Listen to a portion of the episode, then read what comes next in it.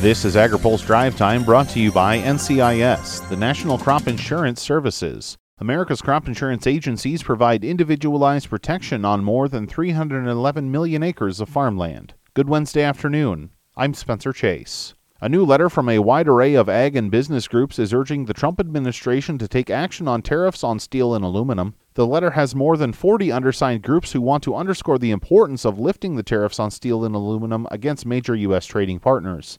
They say any benefits that might come from the U.S.-Mexico-Canada agreement would be outweighed by the continued impact of the retaliatory tariffs other countries have placed as a result of U.S. steel and aluminum action.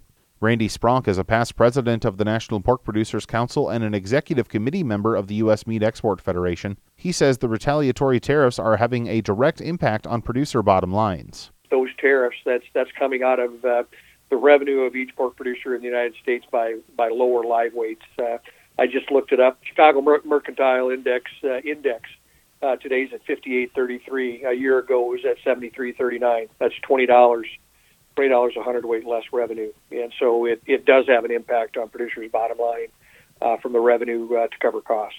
Spronk says a recent trip to China underscored for him the long-term ramifications of the tariffs. You start looking at the tariffs that we've got here. When you talked about people that were importing, you started adding a 60 to a 72% tariff on top of it. We're out of the market. And actually had a producer there from Portugal, Spain, that they were shipping their first container loads of products. So while we're on the sidelines here, other countries are taking our market share, which were hard fought in the first place, and they're going to have to be harder fought in order to regain them. Because somebody else has got that market spot. Iowa State University economist Dermot Hayes estimates the pork sector is losing about $20 per head due to the retaliatory tariffs. A number of other ag groups also signed on to the letter, including CropLife America, Edge Dairy Farmer Cooperative, the Grocery Manufacturers Association, the National Corn Growers Association, and the United Fresh Produce Association, as well as others. House Ag Committee ranking member Mike Conaway has announced Republican members of the committee. The minority side added three freshmen, Dusty Johnson from South Dakota, Jim Baird from Indiana, and Jim Hagedorn from Minnesota. Four former members of the panel have also departed for other roles in Congress: Ohio's Bob Gibbs, Alabama's Mike Rogers, Jody Arrington of Texas, and former committee chair and Oklahoma Republican Frank Lucas. Iowa Republican Steve King was not listed on the committee roster after action taken by House Republican leadership to not seat him on any committees following controversial racial commentary from the congressman. All said and done, that leaves 21 Republicans on the committee. For a complete look at the panel, check out stories with brief bios of the new members on agripulse.com. Yesterday, we told you about the National Biodiesel Board's efforts to get an extension of the biodiesel tax credit on Capitol Hill. Today, Ben Nulley reports from San Diego on an ally the group will have in the effort. Biodiesel producers will head to Capitol Hill this year to push for a long-term extension of the biodiesel tax credit, and soybean farmers will be right beside them. Jeff Lynn is National Biodiesel Foundation president and a soybean farmer in Illinois. He says using biodiesel is a no-brainer for farmers. Biodiesel, at the last report, gives 63 cents a bushel back to the soybean farmer. And, that was a lot of money at $10 beans.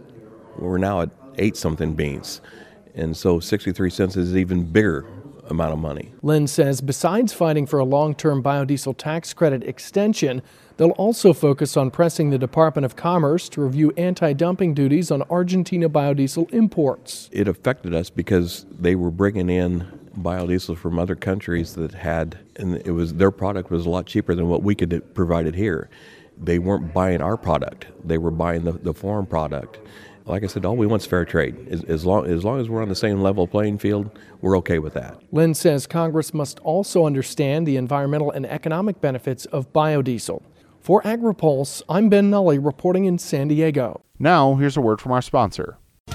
Today's AgriPulse Drive Time is brought to you by America's crop insurance industry, which is thankful for the continued support of farmers, commodity organizations, rural businesses, lenders, and lawmakers who are fighting to maintain a strong farm safety net.